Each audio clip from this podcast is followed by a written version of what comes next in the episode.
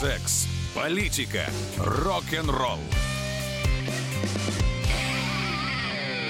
Здравствуйте, люди! На носу столетие комсомола, и мы решили, что в эту годовщину я, Эдвард Чесноков, корреспондент отдела политики комсомолки, о том, куда вести нашу молодежь, что с молодежью происходит и вообще поговорить с человеком, чья самая известная песня называется «Пьяная помятая, пионер вожатая», а именно Вадимом Степанцовым, основателем группы «Бахыт Компот», русским рокером, основателем ордена куртуазных маньеристов, поэтом и музыкантом. Вот, э, Вадим Юрьевич, получается, что все таки хоть это ваша песня про пьяную пионер вожатую такая сатирическая, но без них, без комсомола это было никуда. Она не сатирическая, она комическая. Все прекрасно понимают, что так не бывает. Да. Но это такой комикс на тему. Вот. Но э, не оправдываясь нисколько, но хочу еще добавить, что я автор э, песенки под названием «Комсомольский рок-н-ролл». Э, Лола королева рок-н-ролла, где описывается такая развеселая ситуация жизни комсомольских работников низового, низового звена. Да. Но так или иначе, я в обоих институтах был каким-то э, мелким э, комсомольским чином, а именно мне поручали собирать взносы. Самое важное. Вот, да, да, да, да. Видимо, лицо у меня тогда было такое честное. Вопрос очень простой. Молодежная и подростковая преступность возрастает. Что делать-то, собственно? Нужна какая-то молодежная организация типа комсомола или не нужна? Вот как быть? Ну, я вырос в таком довольно стрёмном городке, и не самом благополучном районе, да. Тульской области. И что такое подростковая и уличная преступность, я за не понаслышке. У меня половина класса села, половина спилась. Ну, кто-то, кто не сел, тот отслужил Боюсь в армии. сказать, да. охраняла. Вторая ну, половина. Да, да, да, да. Так и было, да. И вот там мой близкий друг, который в ВВ-то и служил, да, он, значит, а, он не спился, он уксуса выпил, как это часто бывает, да, перепутал, да. Ну, так и вся история. Так что и, и я, в общем, грешным делом, да, то не то чтобы так водился с дурной компанией, но в какие-то истории попадал, за которые, если бы меня поймали, я бы там пару годиков-то отмотал. Ну, так дачи взламывали какие-то, непонятно зачем, из удальства и озорства. А что делать-то с этим? Что делать? Ну, что делать? Э, ну, повышать зарплату учителям, брать э, учителей хороших на работу, да, я не знаю. И как в старой режимной России, если школьники будут очень шалить, чтобы сидел в каждом классе ундер, вот, и время от времени линейкой шлепал по рукам. Ну вот у меня вообще какое-то полное ощущение, что у нас вот мужского начала не хватает и в воспитании, там комитеты солдатских матерей есть, солдатских отцов нету. Унтер нужен. В каждом классе нужен унтер. А вот линейкой. вы можете пояснить, у нас не все знают, унтер это кто? Это отставной солдат, угу. как правило, который тут служился до Э, младшего. Ну, кстати, часто из крестьян. Э, чина. Ну, как, а, а как? Конечно, в основном из крестьян, да. Вот отставных солдат брали, брали на работу. Ну, это в Российской империи. В Российской империи, угу. да. Ну, еще их называли инвалидами. Они не обязательно были одноглазые, одноногие, ну, так называли. В капитанской дочке. Да, совершенно верно, да. И? Вот. Э, их привлекали в школу, потому что знали, что дети народ непоседливый, э, в школы, гимназии, да, кстати, в реальные училища. И унтеры в младших классах, э, как правило, обязательно присутствовали. Вот. Старшие, старших, ну, то есть специальный папа. человек, который специальный отвечал человек, только который за воспитательный расш... процесс. расшалившегося ребеночка мог приструнить именно там, таким несильным физическим воздействием. Видимо, считалось, что учителю наказывать ребенка не, не педагогично. Ну, это правильно, наверное. Ну, вот это же очень тонкий вопрос. Примерно с э, послевоенного времени 20 века возникла такая педагогическая теория, что наказывать детей совсем нельзя. Вот еще моего покойного дедушку ставили на горох, там маму с папой уже не ставили. В итоге мы там получили сексуальную революцию со знаком минус, там у всех этих битников, хиппи тоже со знаком минус. Вот может быть э, в какой-то мере вот то, что вы сказали, наказание все-таки нужны. И вот как понять, да, чтобы это было убеждение, убеждение, что нужны. Ага. Вот. Но э, когда общество это осознает, наверное, это уже будет поздно. Это радио «Комсомольская правда». Я Эдвард Чесноков, и у нас в гостях рок-музыкант Вадим Степанцов, э, основатель группы «Бахыт Компот», с которым мы к столетию комсомола обсуждаем, как нам обустроить молодежную политику, ибо песен у Вадима Юрьевича о молодежи и о комсомоле много. Я перед встречей с вами закончил большой репортаж про молодежное движение, ходил к Соколам Жириновского, в Молодую гвардию Единой России, в Комсомол, кстати. И у меня сложилось впечатление, что все вот эти официозные молодежки, они мертвы. Да, там кто-то есть, они проводят какие-то формальные акции, но они не контролируют улицу. А улицу, особенно в регионах восточной части России, контролирует такое полузапрещенное движение АУЕ. Угу. Арестантское уркаганское единство. Один из вариантов расшифровки. И это на самом деле страшно э, я просто поясню, э, они там в Забайкале, например, в школах просто с детей, с младшеклассников собирают нагрев, и передают это на зону. Вот что с этим делать? Я не знаю, что с этим делать. Но скажем, э, скажем так, что у меня э, у меня в нашей компании тоже были э, ну, в авторитете ребята, которые так или иначе прошли через ну, исправительные учреждения. Но при этом при этом тех ребят, а были и такие, которые слишком много понтовался, и э, про кого узнавали, что на зоне они были вовсе там не первыми и вторыми номерами, а так где-то да, шестерками, вот, тех сразу улица чморила, да, независимо от того, да, тут отворачивались, так ставили на место.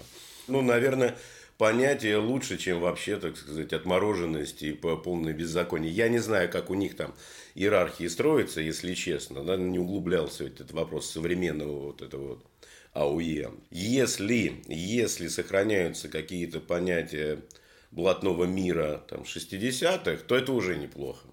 А чем они от нынешнего отличаются? Я не знаю, нынешние, да. Я знаю, ну да, бить лежачего нельзя, да. Э, если парень идет с девчонкой, его при девчонке бить нельзя. Кстати, да. Да, вот, значит, проводил, тогда уже от мудоха. Да как-то так. Ну, есть какие-то вещи э, вот, относительно правильные. Заключительный вопрос первого блока. Вы признались, что были сами в дурной компании в городке Узловая Тульской области. Вот что бы на вас тогда повлияло, чтобы вот соскочить со всего этого? Лично на вас? На, на меня повлияли, наверное, косвенно э, мои родители, э, физики, лирики, которые, будучи горными инженерами, как все там физики, в общем, собирали книжки. Они на меня внимания обращали мало, занимались там какими-то своими разборками, потом разбегались, сбегались. Вот. А я читал книжки, в то время как все ребятки чинили во дворе мопеды. Правильные книги, наверное, в детстве читал. А какие? Очень разные. Джека Лондона, Вальтера Скотта, библиотека современной да, кстати, фантастики. блестящих советских переводах. Я школу закончил, пошел в институт И стал комсомольцем активным я тут Наркотики, девки и но рок-н-ролл Все это для нас был тогда комсомол Возглавила наш курсовой комитет. Девчонка из Риги, 17 лет. За общий досуг я ответственным был. И все дискотеки я с ней проводил. Лола, королева рок-н-ролла Для тебя проблемы пола не существовало Лола, дочь латышки монгола В комитете комсомола весело бывало это была песня нашего гостя Вадима Степанцова про комсомол под названием «Лола». И оставайтесь с нами, потому что в следующем блоке мы поговорим о главном, о Донбассе. Секс, политика, рок-н-ролл.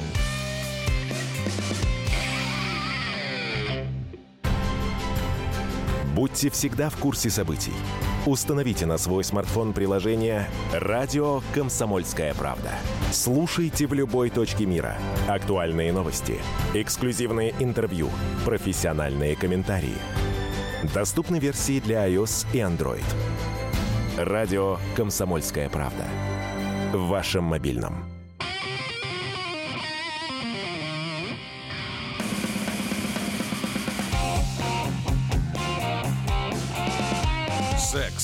Политика, рок-н-ролл.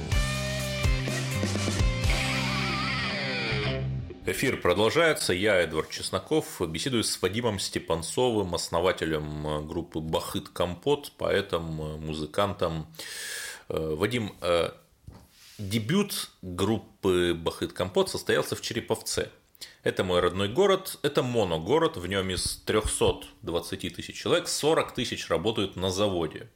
И когда я в 2004 году окончил там среднюю школу, то примерно две трети уехало из Череповца, кто в Москву, Питер, а кто и за границу. Вот э, что нужно сделать, чтобы все-таки вот из таких небольших русских городов молодежь не бежала, а оставалась, где родилась, там и пригодилась бы.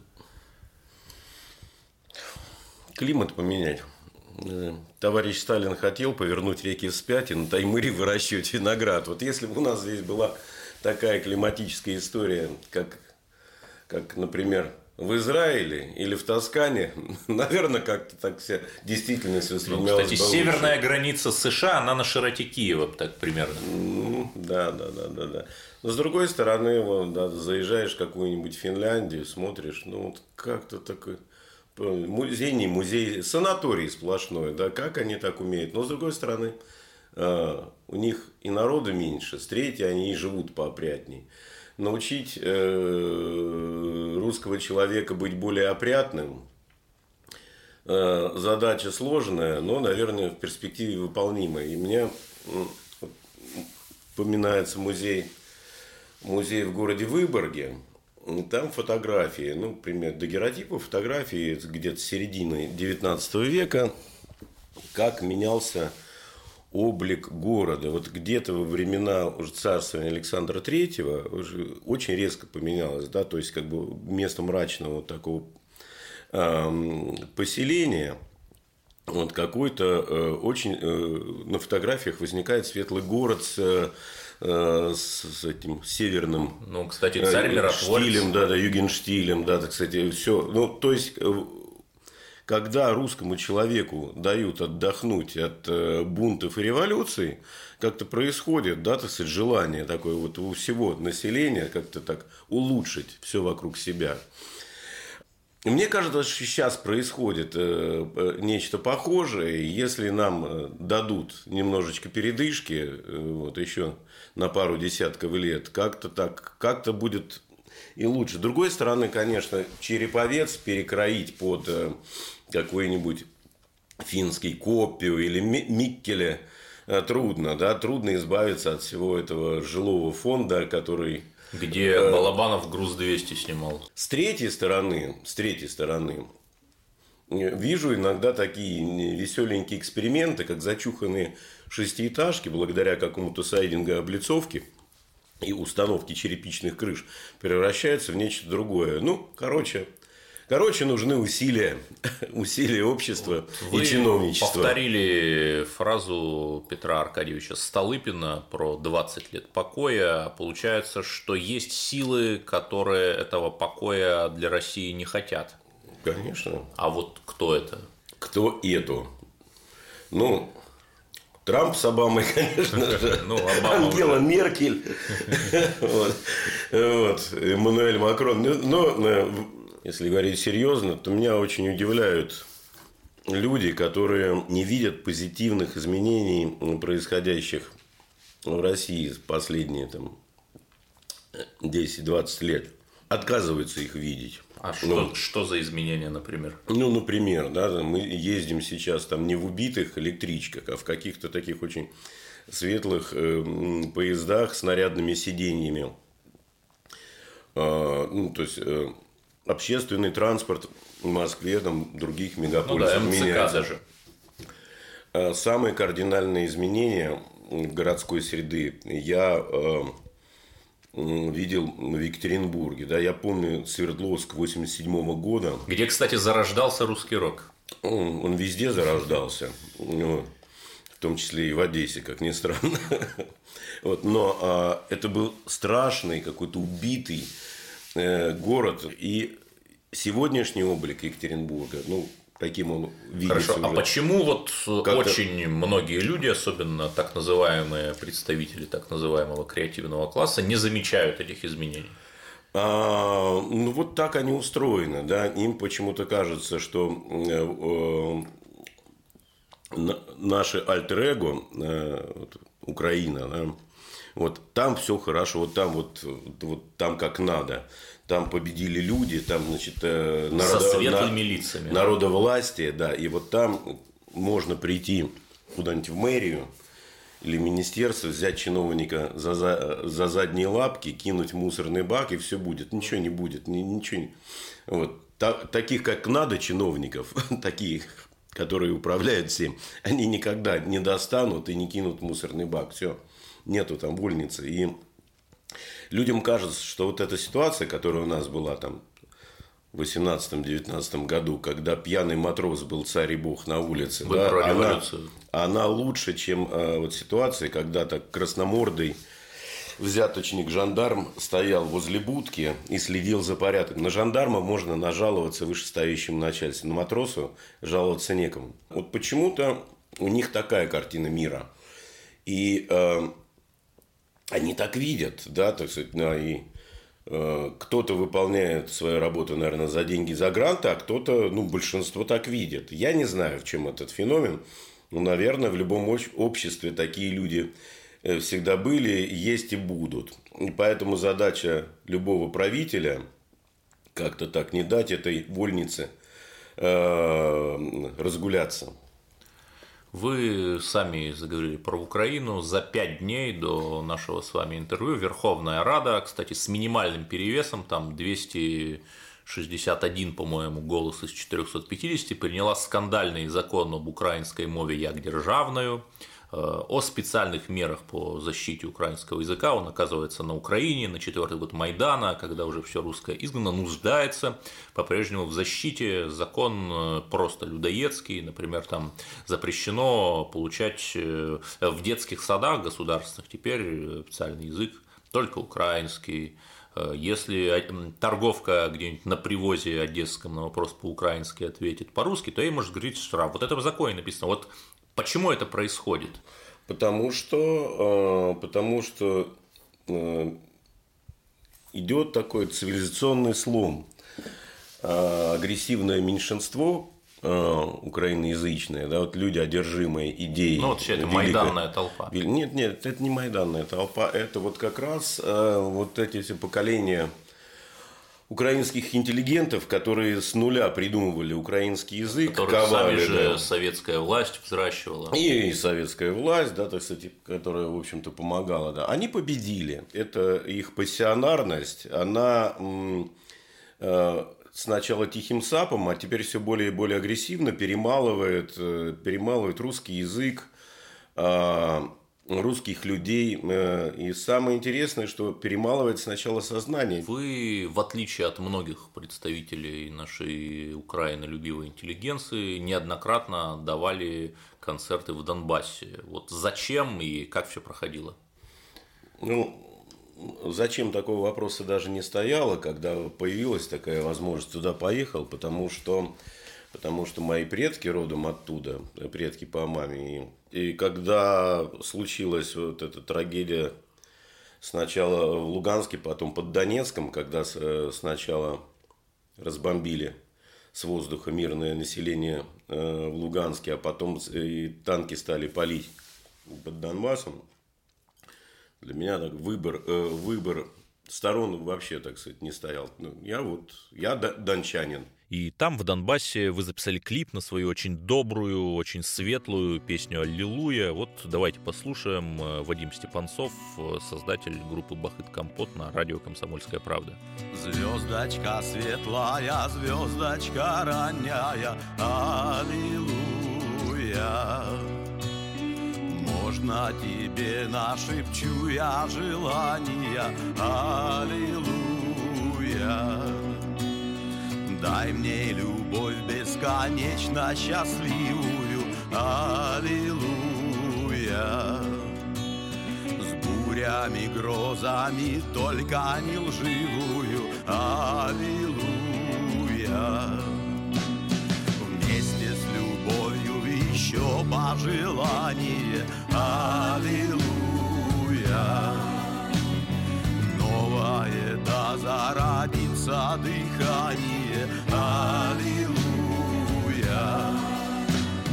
Пусть для полета птенцы оперяются. Аллилуйя. Новые судьбы пускай сотворяются. Аллилуйя.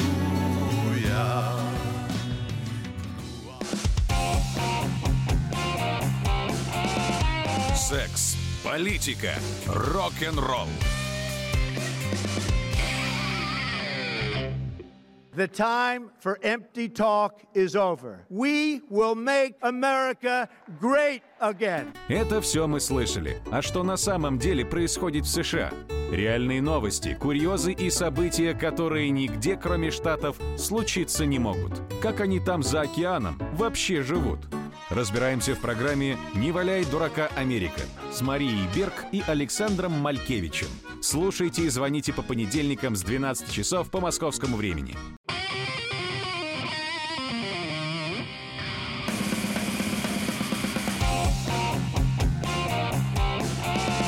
Секс, политика, рок-н-ролл. Эфир продолжается. Я, Эдвард Чесноков, беседую с э, музыкантом, поэтом, основателем группы «Бахыт Компот» э, Вадимом Степанцовым. Э, Вопрос очень простой.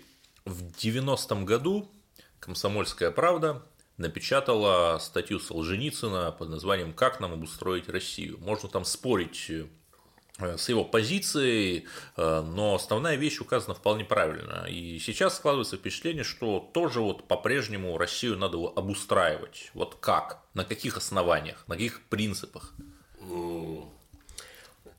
Когда встает такой вопрос, мне вспоминается фраза Пелевина, уже не помню из какого романа, когда все русские люди прекратят думать о том, как обустроить Россию, она сама как-нибудь обустроится. Возделывать свой сад надо по Вольтеру. Вот если каждый будет смотреть там, за своей делянкой, за своим участком, вот, как-то так ответственно выполнять там, свою человеческую, там, личностную и там, профессиональную работу, тогда оно все и обустроится.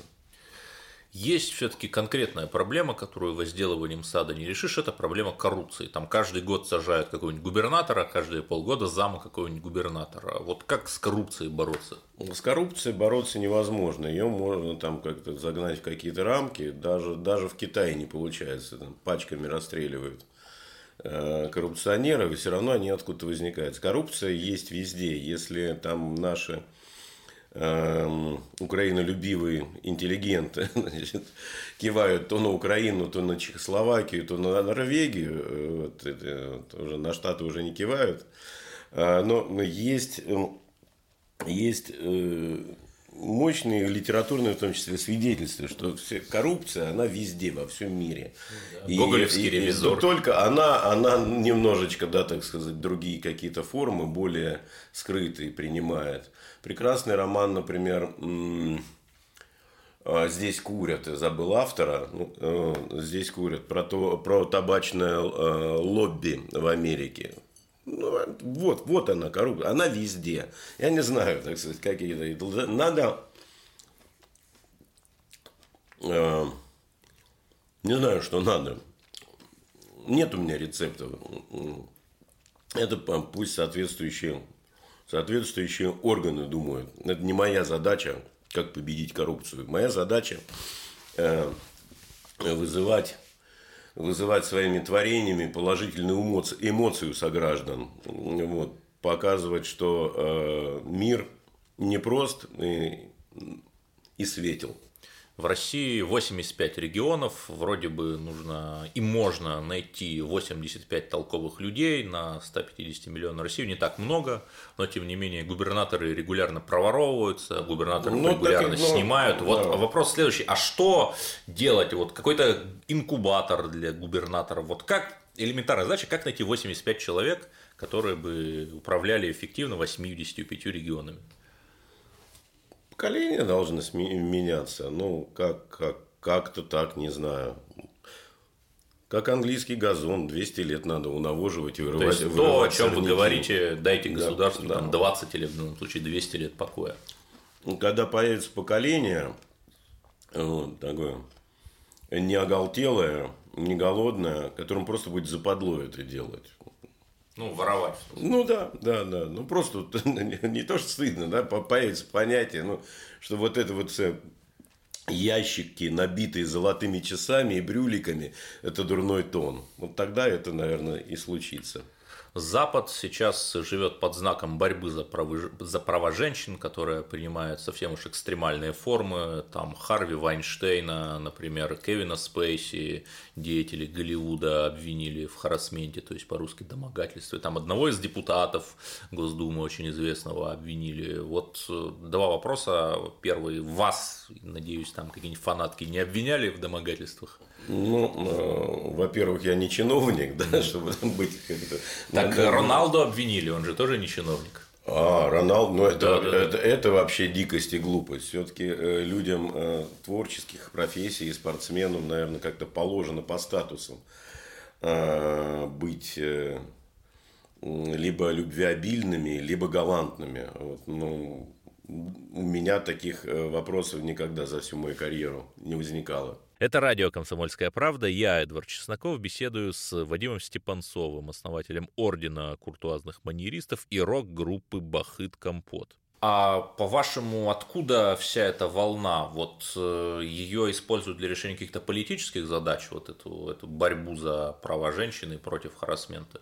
Не знаю, не знаю, откуда, э, откуда эта волна, но, э, как говорил один из героев Ивлена Во, такой был э, писатель. Э, писатель, и у него был герой сейчас, «Грязная плоть», по-моему, называется роман.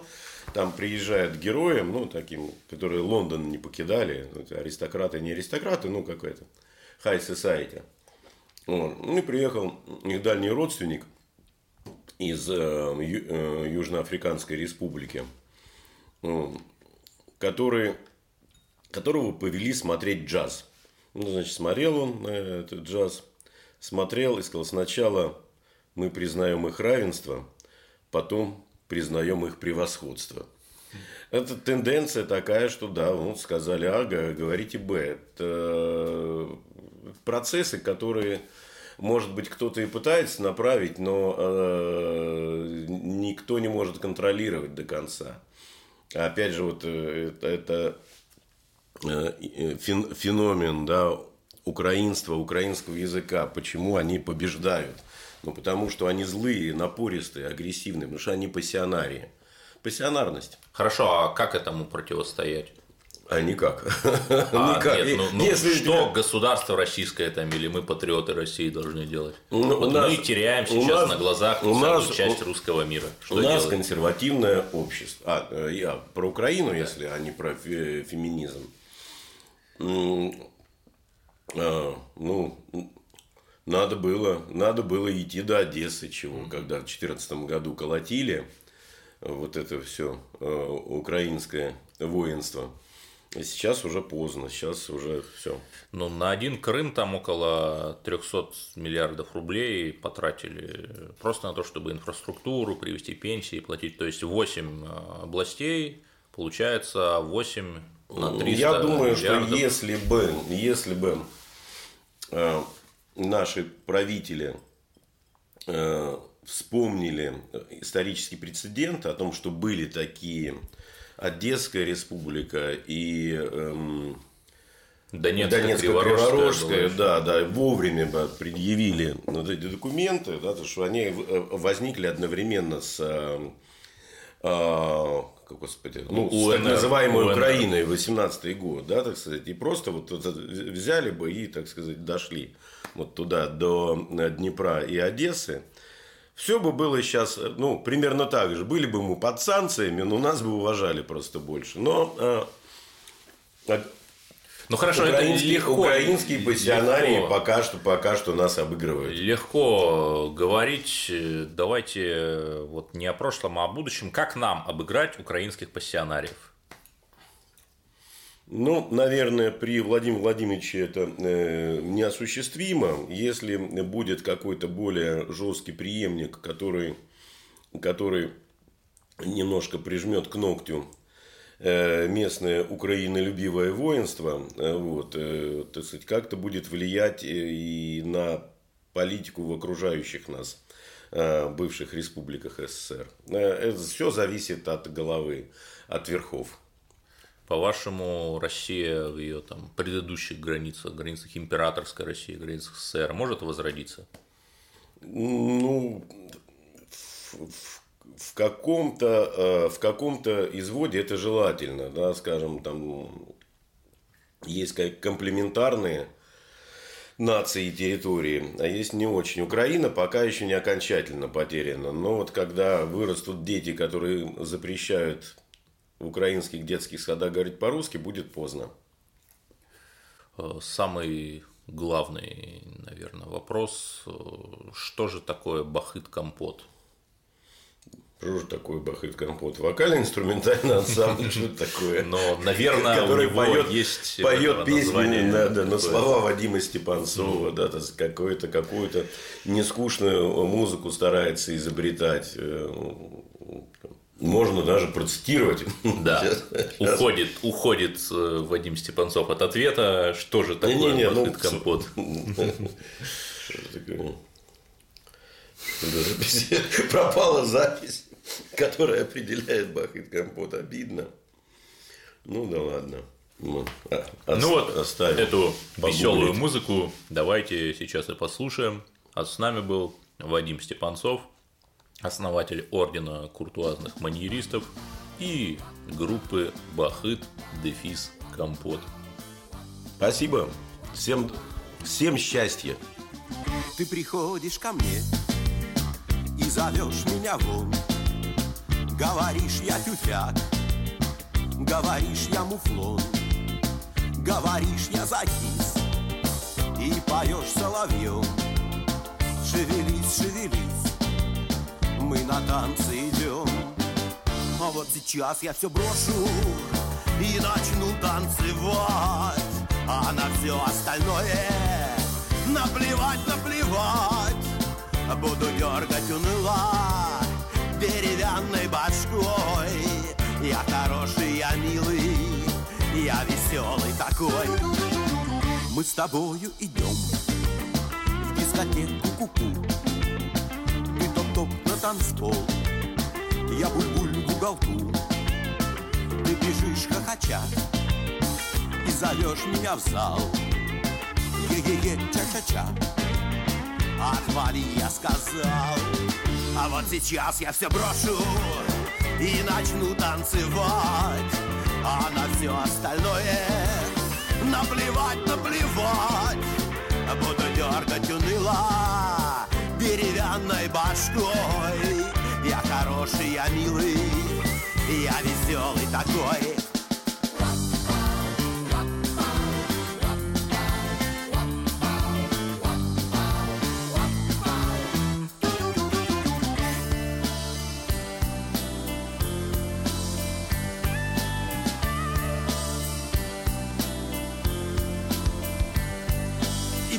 Наконец, я почти созрел, попил минералки. Это была песня нашего гостя Вадима Степанцова, поэта, рок-музыканта, основателя группы Бахыт Компот под названием «Старый пень на танцполе». С вами был Эдвард Чесноков. Слушайте радио «Комсомольская правда» и о новых русских победах узнаете первыми. Секс, политика, рок-н-ролл.